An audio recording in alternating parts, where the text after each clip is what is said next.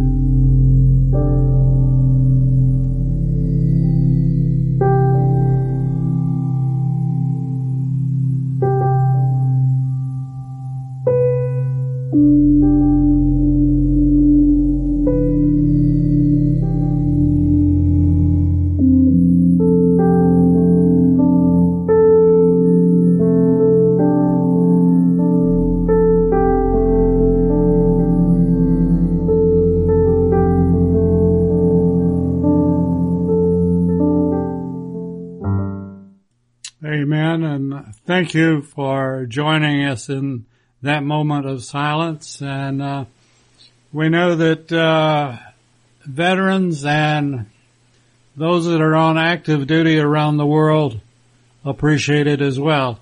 And you'd heard the other thing that we do, which is make sure that your heart's beating and you're ready to go. You're ready for the excitement that Lieutenant Colonel Philip Forsberg brings to our show each and every week.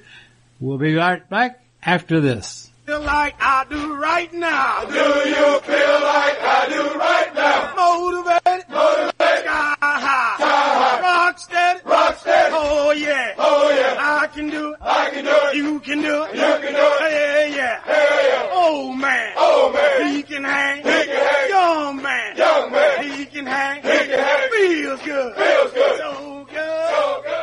Okay, so we we got our hearts pumping and we're ready to go with our after our Jody. So we always had to have a Jody during basic or AIT or any time, any time that I was on active duty.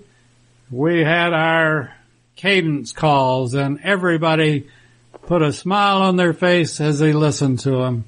So with that being said, good morning, Phil. How are you doing? I'm well, David. How are you? I'm doing fine. I had a little bout of something this week, but I'm over it now and um, ready to rock and roll, lock and load, and move on. You know, it. I don't know, and you can answer this much, much better than I can even ask the question. But is there a fire hose big enough to to cool off the Middle East? It seems like it just barely might get a, a few degrees cooler, and then something blows up, and they're off and running again. And I think that's, it's been like that for thousands of years. I don't know that they ever stop fighting over there, do they? Well, you know, uh, there's a lot of turmoil over there, and there's a lot of. Um, unfortunately, there's a, there are folks there who are accustomed to holding power through violence, and uh, that that's where the root of it is. You know, when when we stomped stomped out uh, Nazism in uh, in Germany, you know, we went through we we eradicated we took we you know held war crimes trials. We hung some people. We imprisoned some people. We scolded some people, and everybody, the whole nation of Germany, was able to understand that whole idea was very wrong. And but you know we, we don't have anything like that in the Middle East, and I don't know how we can do it. I hate to attribute it to uh, religion, but you know, the, the people have to value peace. And, uh, you know, the way the Germans learned to value peace was, uh, the same way that, uh, uh, my hero, William T. Sherman, uh, taught the folks in Georgia to value peace, right? Because war is all hell and you cannot refine it. Um, so, you know, they, they have to be tired. They have to be tired of war and death and destruction and chaos and um, sorrow, um, and and then maybe uh, there'll be peace. You know, the uh, that area in particular seems to only respect extreme strength whereas we have extreme weakness and we're showing it more and more every day. And our, what do you think of our response to what they've been doing with their drones to us? Well, you know, I don't want to. I hate to see our folks engaged uh, any loss of life uh, of Americans, but uh, I think at some point we're going to have to deal seriously with Iran, and um, it's you know the thing that worries me now is that uh, that uh, our armed forces are weakened to the point through uh, diversity, equity, and inclusion, and transgenderism and uh, all the uh, foolishness that's invaded uh, rational people. Uh, it, it uh, we're going to have to take a step back and retool because our Department of Defense has been destroyed. I I just turned 77 I have never seen an administration like this. The most inept individuals, and it's in all departments. It's not just in the Defense Department. It's in all departments that the most, I mean, Mayorkas, he, he, he can, he can't even be claimed as a joke. In fact, that man's name shouldn't even be brought up. And what he's doing to our country right now will have severe effects on it, in my opinion, for years to come. And he is so inept that he must have somebody tie his shoes for him in the morning. And the sooner he is impeached and out of the, out of his office, the sooner the United States can take a small breath of air. But that also holds true for our Defense Department. We have weakened it to the point that a, a new recruit And this is, in my opinion, why recruiting is down so far. Doesn't know what they're being recruited for. They don't know, you know, whether it's going A or B or C or what they're doing. And that's wrong. And joining the military, as you've heard me state hundreds and hundreds of times, is not only an honor, but it's a good decision for a graduate, be it a high school graduate or a college graduate that hadn't decided exactly what they want to do in life. The military will help you decide for sure. And every young man and woman for that matter should consider joining the military. However, as it stands right now, I can certainly understand the confusion of even thinking about joining the military. And we have to jerk a knot in the tail of the administration and we better do it sooner than later or we're going to be in even deeper trouble than we're in right now. Is there anybody in your opinion that can handle the Middle East that's in our administration? Uh, I, I haven't seen anyone uh, that come that would come to mind readily. Um, you know, Lloyd Austin, the uh, chief diversity officer for the Department of Defense, he's uh, been admitted to intensive care. I think they waited four days to tell uh, the commander in chief that his SecDef was uh, hospitalized. Um, I don't know who's really in charge up there. Um, we have a Secretary of the Army who's never served a day in uniform, never heard a shot fired in anger, um,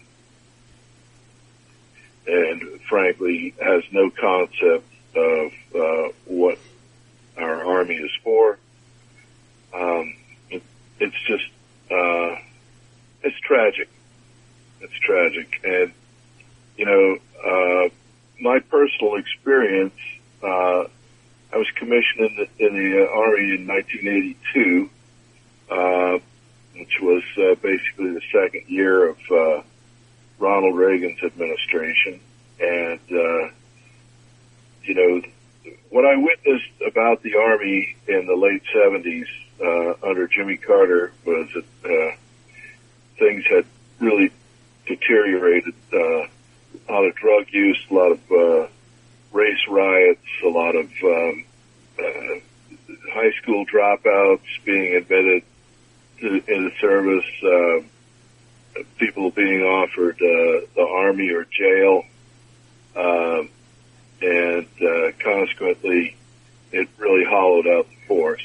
Um, and the Reagan administration came in and, uh, you know, it was like a breath of fresh air. We uh, fixed things, modernized things, got our priorities straight, and um, you know, uh, shortly after Ronald Reagan uh, left office in uh, 1989, uh, not long after that, we were uh, we were going to Desert Storm to uh, or Desert Shield anyway. So uh, he had, you know, uh, about a year after uh, the president had uh, handed over the reins to um, George W. Bush, um, we were on our way to uh, right things. About a year and a half, we were on our way to uh, right things in uh, in the Middle East. Saddam had overstepped his bounds, and you know it, there was no there was no waffling about it. Uh, we we had the force that we had. It was second to none. It was designed to defeat uh, an overinflated uh, Soviet threat in uh, Europe, and uh, so going up against Saddam Hussein was just completely completely, uh, uh, you know, we knew how good our stuff was, and we just couldn't believe that this guy would um, let us build up the force that we had in Saudi Arabia right across the border from him and go in and, you know, he forced our hand to forcibly eject him. Um, and, uh, you know, I, I read something recently about how Saddam believed, uh, that we couldn't, uh, we could, we, we lacked, Americans lacked the, uh, the moral courage, uh, to get involved or to commit, um, you know, being a dictator, he had contempt for uh, our democratic process and how the president has to maintain his popularity, et cetera. And so uh, he was he was really counting on uh, the same peacenik uh, protesters or the next generation of them uh, to keep us out of uh, uh, or keep us from engaging uh, him and throwing him out of Kuwait. And uh, to be certain, there were significant demonstrations against uh, our deployment in uh, Saudi, in, I'm sorry, in New York and Los Angeles.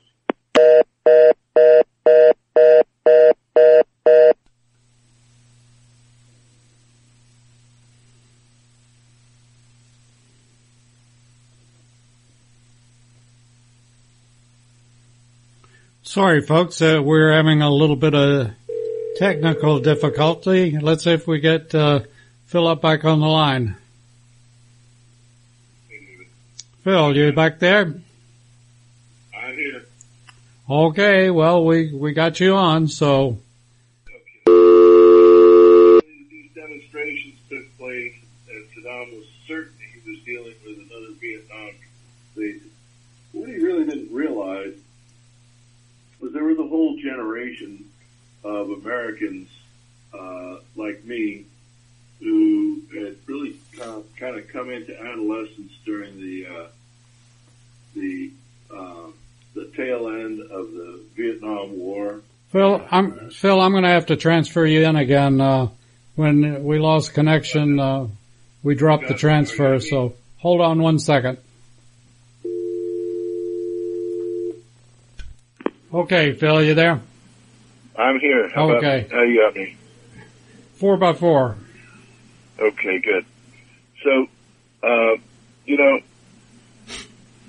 we had grown up and uh, we were uh, embarrassed the way the Vietnam veterans had been treated, and uh, we were embarrassed that uh, that Jimmy Carter, you know, kind of run us down and humiliated us uh, with the Iran hostage uh, situation, and um, you know, we were hell bent for leather. You know, that was not going to stand. You know, many of us were the kids of the guys who had gone ashore at Normandy or, you know, weathered the kamikaze attacks, invaded Okinawa, um, you know, North Africa. Th- those, those were our dads. And, uh, you know, they were kind of counting on us uh, or in some cases their grandfathers. And you know, there were a significant number of Vietnam veterans, most most noteworthy, I would say, Norman Schwarzkopf, but uh, that that deployed for uh, for Desert Storm, and we were not to be deterred. um, but I, I would have Uh, you know, hated to see uh, Norman Schwarzkopf just coming towards me. I think he just he, he was a great man. he just was. Eh. I, I, you know, I don't know what the soft drink is that is through and through military that reinforces whatever blood you got in you with more military, but he was, um, he, he would have bled O.D. Green. Yeah, he he. Uh, I I didn't ever meet him in theater. I met him years later in Tampa uh, after he'd retired, and uh, and I had the pleasure to tell him that you know I had supported the operation uh, by flying OV-1 Mohawks, and that I you know I was very pleased to uh, have been there and served him, and I thanked him for his leadership. Uh, a very a very humble guy, uh, but he knew the mission that he was given, and he knew the position that he was in, and uh, and that was it. You know, he had all the tenacity that uh, that was required at the time, and we were all too happy uh, to oblige him with our efforts, our skills, and our training. Uh, but you know, Saddam somehow thought that he could undermine us, and he sort of had a uh, a two prong attack. It, notwithstanding what, what was going on in the U.S. that was he thought was helping him. Uh, you know, uh, no, most notably Tip O'Neill in the House of Representatives uh, threatening to withhold funding. Uh, but uh, the uh, the Iraqis uh, or Saddam had a, this uh, uh, tactic. What he was going to do is uh, he was going to divide uh, the the Arab nations that had uh, joined the coalition against him. He was going to divide them from their U.S. and Western allies uh, by, you know, maligning American soldiers. Um, what was this is what he said? The U.S. soldier has his customs and traditions, which include drinking alcohol, eating pork, and practicing prostitution, which conflict with our values and constitute an aggravation and belittlement of our Islamic religion. So, uh, you know, he was he was trying to uh, accentuate the differences and make all these accusations. In fact, he uh, he even suggested that uh, the uh, Egypt had donated 10,000 women to have sex with American troops and infect Arabs with AIDS. Hmm. now, you know, I couldn't think of anything more absurd than that. Sound, and, sounds uh, like something the Democrats would say, just any lie would do. Any lie will do, you know, and I guess from the father of lies, uh, which I think is where they get the talking points for the DNC. But, um, so, uh, yeah, the, and then of course, the other thing was he, he tried to demoralize the American troops by, uh, by playing this radio program, uh, that was called The Voice of Peace from Baghdad. And, uh, interesting. It was, uh, it was an AM radio station that it had an HF uh, simulcast, uh, and uh, it was I think 5:40 a.m. was the uh, the broadcast, and uh, we had a radio in our airplane uh, for you know uh, identifying radio beacons, navigational beacons, and it had a similar frequency range with AM radios, so we could actually tune in and listen to the voice of peace from Baghdad while we were flying our missions. But we couldn't, uh, when we were back at, at uh, King Fahd in our, back in our cantonment area where the bulk of the American uh, forces were, uh, uh, we couldn't listen to the voice of peace from Baghdad because it was being jammed by our psychological operations troops. They'd set up a, a jam or so wasn't getting through. But I, I can't imagine if we if we had had not jammed it, I don't think it would have had any deleterious effect on the morale of the troops. Uh, it might have actually encouraged them. Uh, they, had, they were they were making statements like, uh, let's see, you will go back home in coffins because Iraq is a hell of a power, and uh, Arab allies will turn guns on U.S. soldiers instead of on Iraqi soldiers. Why did American soldiers come so far to die? Did you get any Christmas presents? Of course not, because you are here. And then another one. You're risking your life and wasting your time in Saudi Arabia. Craziness will affect U.S. soldiers spending long periods of time in the desert. And let us be frank. We will tell you that the embargo will not affect us a bit.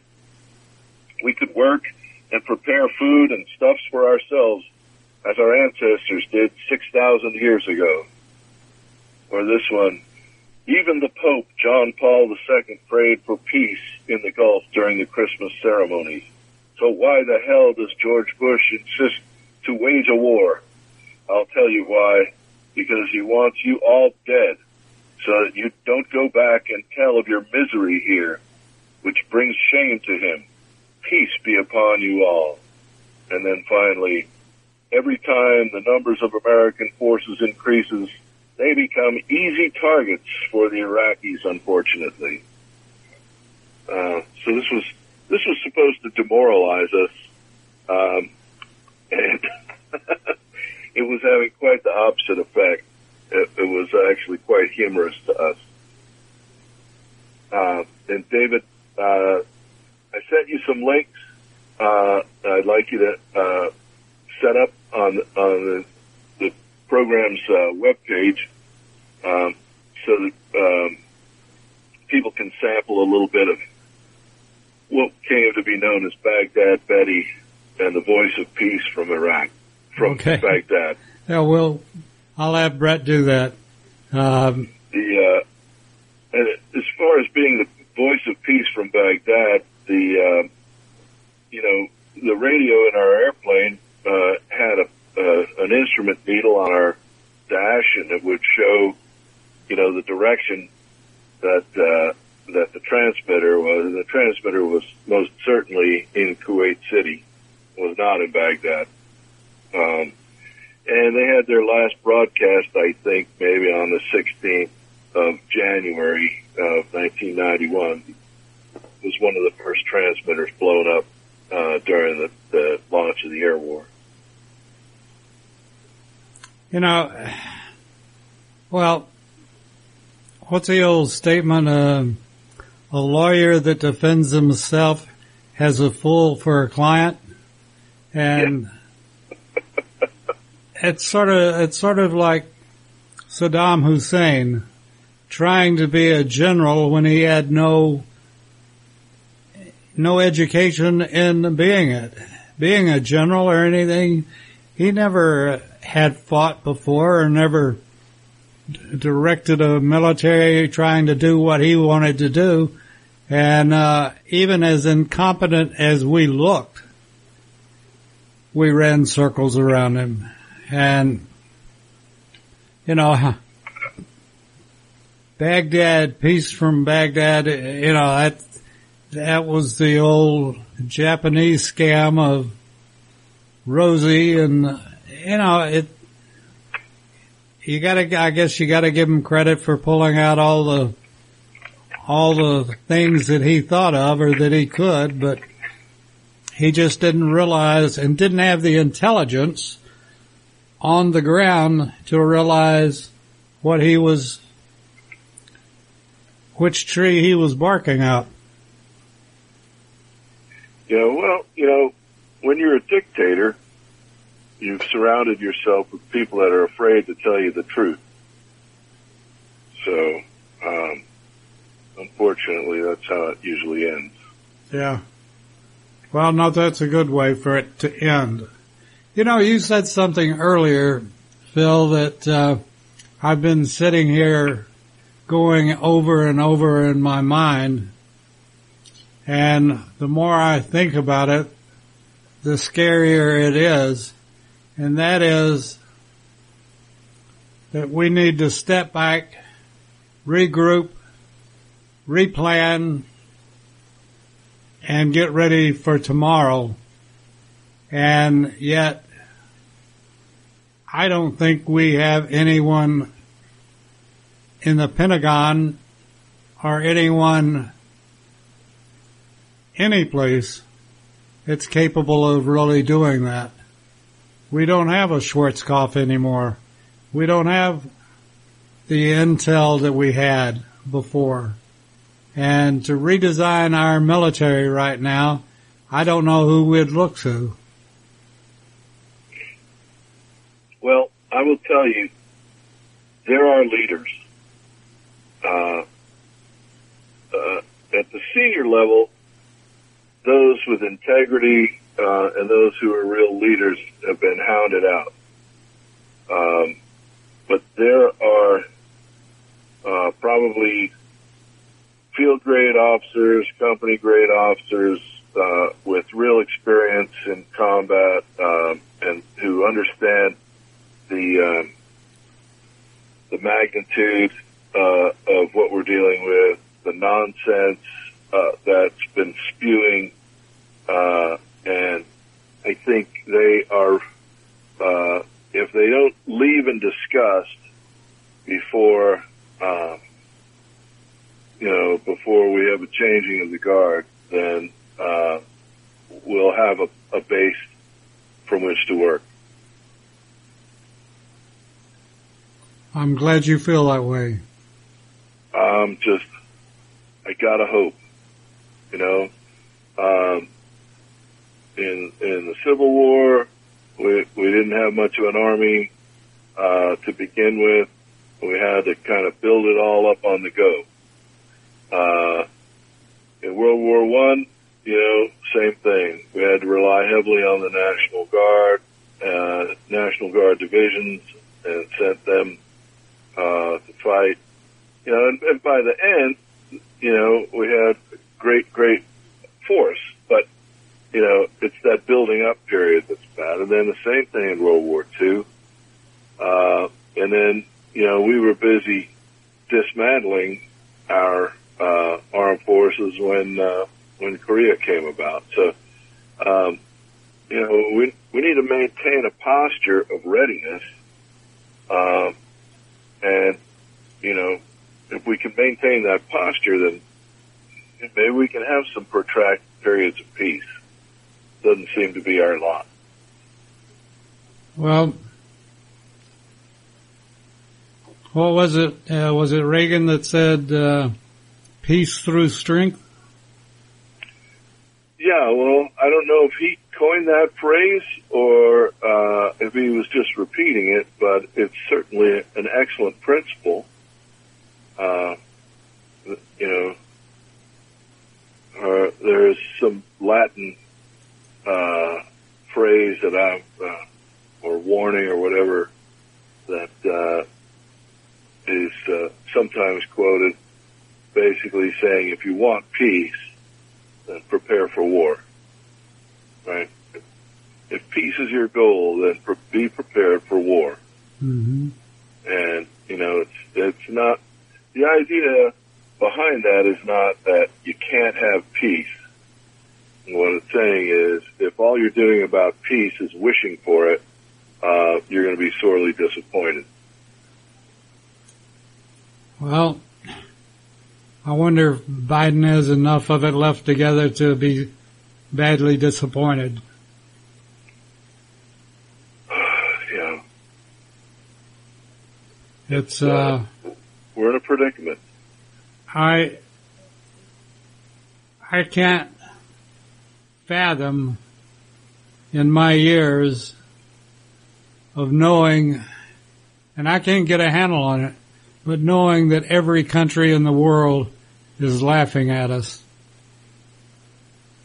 Standing at attention because we're walking past, that I can handle, but laughing at us, I can't handle it all.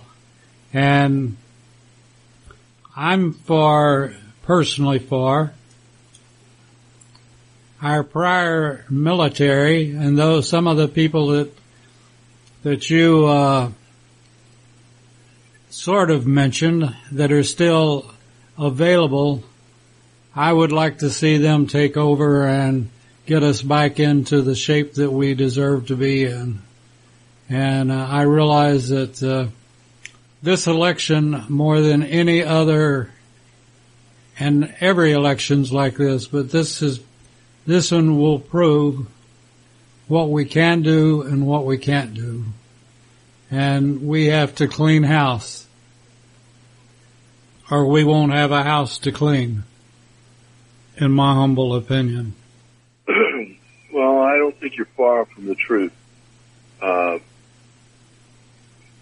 but uh, who knows? Who knows how much longer our republic will last? It's, uh,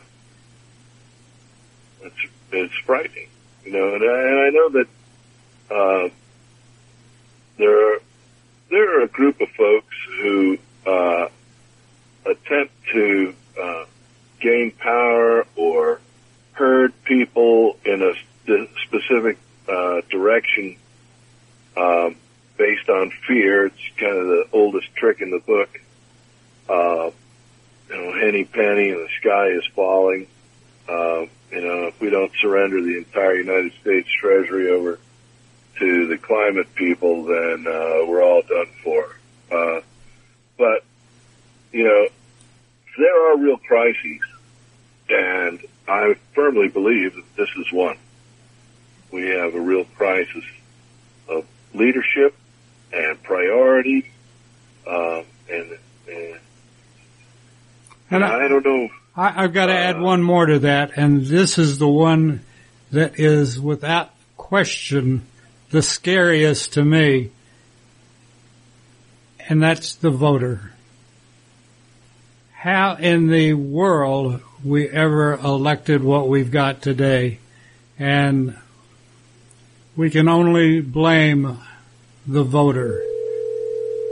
Know, well, when you, you know when you hear people talking and crowing loudly and making verbose, loud, threatening speeches about democracy, uh, you know, people should remember that uh, our nation was not established as a democracy, and Article Four, Section Four of the U.S. Constitution says that the United States shall guarantee to every state a republican form of government, which is to say, uh, you know, you have a republic when you have a nation that exists for the good of the people.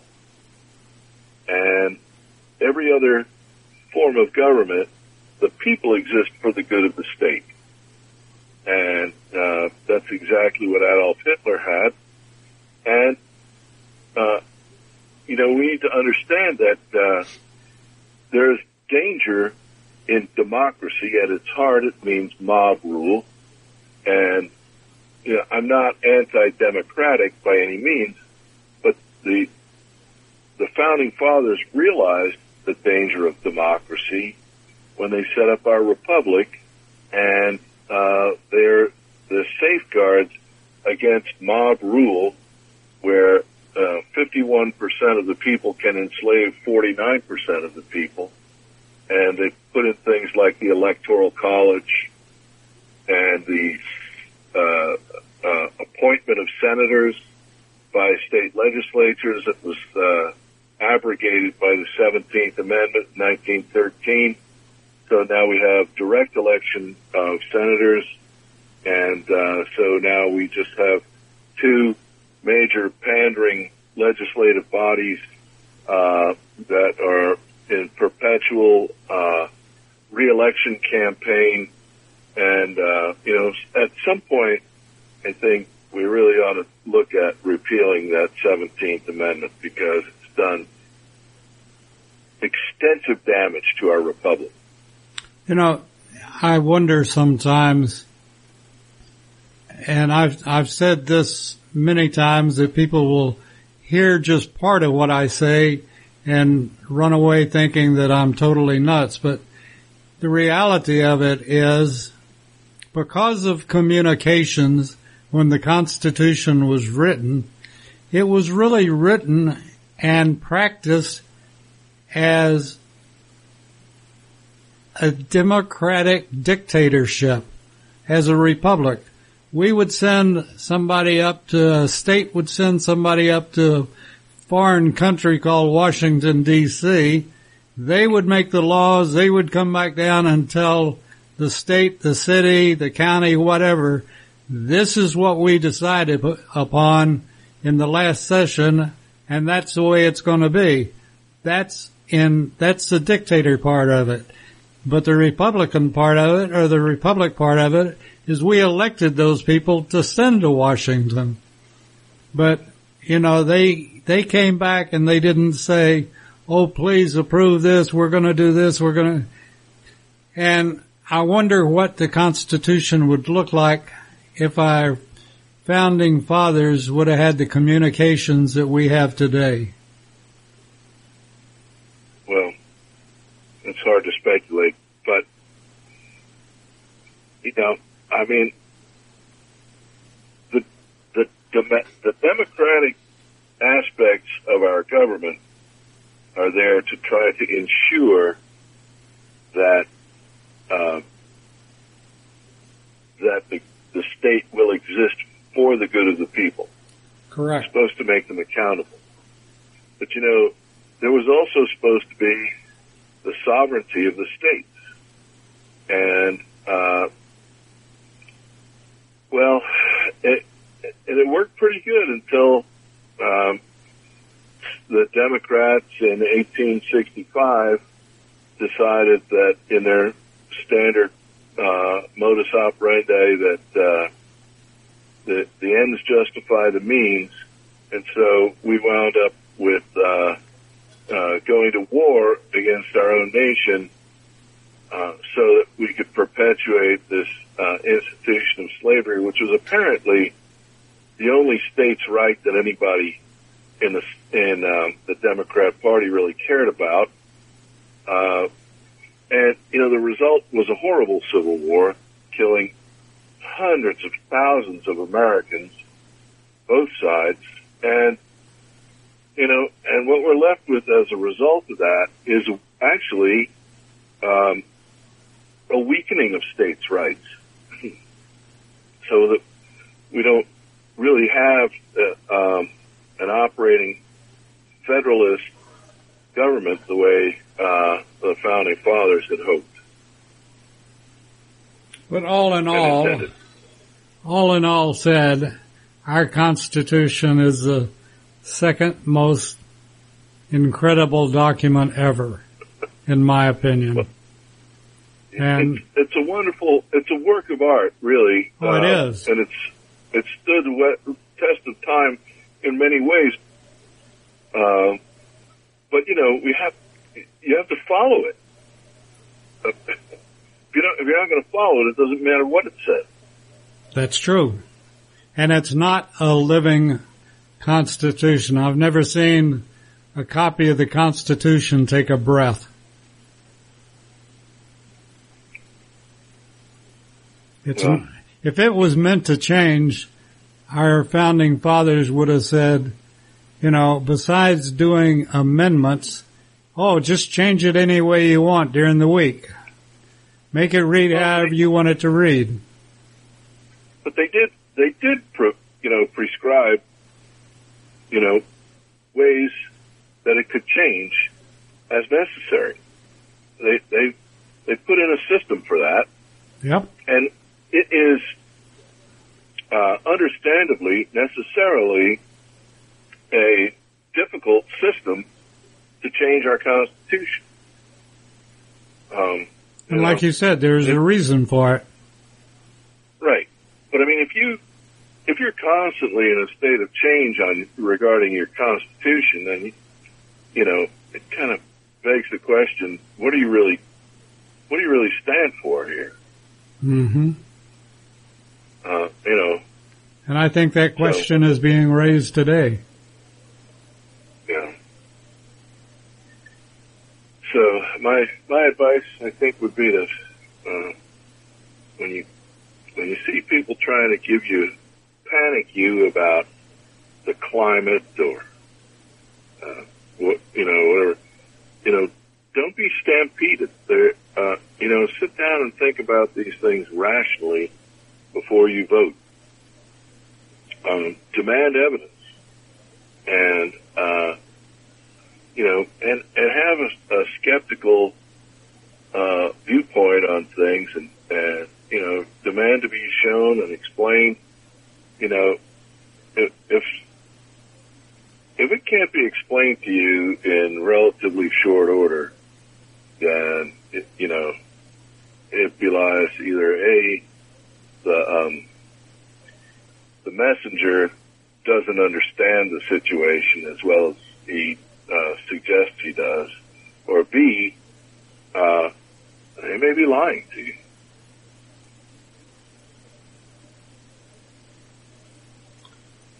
A politician lie? You know, P.T. Barnum had a saying. His business model was, there's a sucker born every minute. And if you understand the concept behind that, it's, it's kind of ingenious because w- what he's saying is people get wise to schemes, but not as fast as they're being replaced in the population. and so, you know, I don't have to keep fooling the same people over and over again because there's somebody in line right behind them that's ready to take the bait. And there are two things that are the bait. Money and ease. If it's easy to do, they'll take it. If there's money involved that they're going to get a portion of, they'll take it. Follow the money. Yeah. And you know, a friend of yours and mine, we, uh, we're going to be heading up to Washington here later in the month. Oh, good. and we're we're going to start uh, educating people that can get this issue out as to really what's going on with uh, with veterans and veterans suffering from PTSD. And I think you know who I'm talking about. Certainly. A dentist and a doctor all wrapped up in one package. yeah, uh, he and I have been spending a lot of time uh, together and on the phone and corresponding, and uh, we've we've mapped out our campaign, and um, we're going to accomplish our goal. I- would like to go up there with you, but as your press secretary, but I haven't got enough hair to look like the idiot. we're uh, we're, we're going to have some fun. It's uh, um, as you may know, David. I uh, spent a significant amount of time working uh, on Capitol Hill, and uh, we uh, we've got a strategy for accomplishing the things that are uh, going to have a lasting impact for veterans. That's fantastic. And I'll be praying for you too. Thank you. And those of you in the audience, I'll ask for your prayers. And if you know Dr. Uh, Donald Moeller, who uh, runs the uh, Place for Veterans show on this uh, station, uh, he's the one who's going to be going with me. Mailer, you said more. Moeller. Moeller. Yes. Dr. Donald Moeller. Moeller. Correct. Yep. And uh, so it should be an exciting time, and uh, he's uh, he really enjoys uh, my tactics in all of this. So we're we're, we're going to have some fun. We, we've we have spent a lot of time amusing each other with. Um, I can't imagine sitting between two retired lieutenant colonels. That might be a scary thought. we, uh, yeah, we we've got an idea of what we want to get accomplished and and how it can be done, and so we'll uh, we'll you know, as I used to, we used to say when I was in the infantry, move out and draw fire. right? You can find the enemy easily enough, you can get them to shoot at you. And hope that you have the time to shoot back. Right. Uh, well, I'm not. I'm not too concerned about these uh, these folks up there that uh, have been scamming the American people for a very long time. And the, the shame of it is, if the American people knew the truth, I think they would be as horrified as we are that know the truth. And I believe today more than ever that the American people want the best for our veterans, which reminds me that, and I invite all veterans to go to our homepage and register to win an AR-15 style weapon. If you're a veteran and you like weapons and would like an AR-15 style weapon, register to win. We're going to have the drawing, I think, uh, probably mid-April, and uh, we want to hear from you. We want you to check out our website, and certainly we want you to register to win the AR-15 style weapon that we'll be giving away. It is beautiful. Uh, we'll never touch it. In fact, I'm not even sure I'll ever even see it. It'll all be done through licensed gun brokers. So check it out though. It's sitting right there and the form is there for you to fill out and uh, register to win. And tell all your veteran buddies. They might as well roll their dice as, as well as you. Anybody can win it as long as you're a veteran. Have to be a veteran. Well, you know that's what that's uh, quite a giveaway you're doing there. Uh, I understand Rocky Bleier is involved in that. Yes, sir. Well, um, you know, just a short story. I have a uh, I've been studying Chinese language, and I have a friend tutor who's from China who helps me uh, uh, learn and be conversational somewhat in Chinese, and uh, and so I decided to take him under my wing and take him over to the Governor's Gun Club in uh, in Kennesaw, and uh, so we we fired a number of my weapons there, and he uh, I have two uh, somewhat recent uh, assault rifles. One uh, one is a Chinese SKS, which is uh, a kind of a knockoff of the, uh, the AK-47. It's not fully automatic. Um, and the, the other is, uh, what you're talking about, a, a chopped down, uh, M16. They, they call it an M4 these days. It's a, um, anyway, the million different companies make them, but, uh, anyway, uh, I, so I allowed him to shoot the, the Chinese SKS assault rifle and then I, and uh, it kept jamming, you know, kicks like a mule, you know, whatever. And then, then I give him that, uh, that AR-15 and uh, have him fire with that. It's just smooth. It's light. It has mild recoil and, uh, and delivers, you know, quite a deadly, uh, punch. And, uh, on the other end, and I said, which one he preferred? He much preferred the AR-15 to the uh, to the Chinese SKS. Well, war about a lot of things. Some are good improvements, and some are certainly bad improvements. But it always brings change change in our tactics, change in the way we perform, change in our weaponry, and uh, I just hope that this lull in our in our people doesn't put us behind the eight ball, that somebody up there is working to keep up with tomorrow. And well, while, while you and Don are in D.C., you can check on that for me if you wouldn't mind.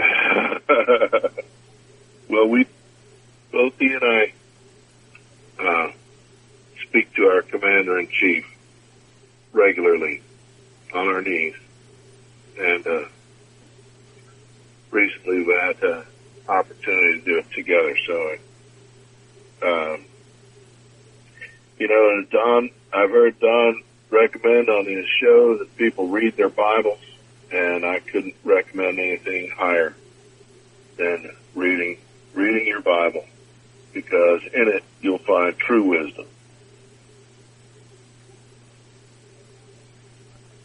And we need it more today than ever before.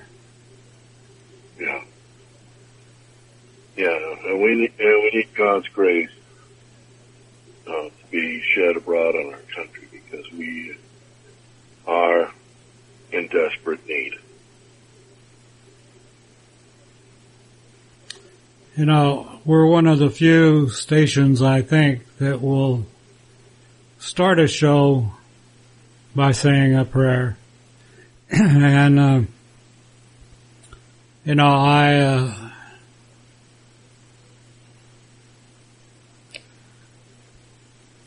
I just really believe in what we're doing and that other people will hear us and agree with the fact that We've got to get, bring our country back to one nation under God and pray for Israel and pray for peace around the world and pray for leadership that can handle the position they've been elected to and or replace them and do it soon. But we're going to have to bug out of here. Where it's time for us to put the plug in the jug and uh, get ready to move on to the next show. And want to thank Philip Forsberg, Lieutenant Colonel retired, for his service, for one, and his service today. Uh, Phil doesn't put this out as much as I'd like for him to, but he's very active in the DAV and a great organization that needs your support as well. Uh, Disabled American Veterans. And there are a lot of them and they need your help. And you can go to their website and donate whatever you want. And when do you think y'all will be leaving, Phil? Uh, in a couple of weeks. Okay, so we'll do another show before you're gone, right? Uh, I believe so. Yes, sir. Okay, so, well, our thoughts and prayers will be with you and Don and, uh, what Don, what you all are trying to accomplish. And Don, I know, has a lump on his head because he's been beating it against the brick wall for years now. And hopefully that lump will push through and open the doors that need to be opened and the windows as well. And let people know what's been going on with the VA and what needs to go on with the VA. And we appreciate it. Have a good weekend, rest of the week and weekend, Phil. And, uh, I'll be talking to you next Sunday, I guess. Thank you, David. Thank you, sir. Goodbye, all. The views, opinions, and content of the show hosts and their guests appearing on America's Web Radio are their own and do not necessarily reflect those of the station. You're listening to America's Web Radio on the AmericasBroadcastNetwork.com. Thank you for listening.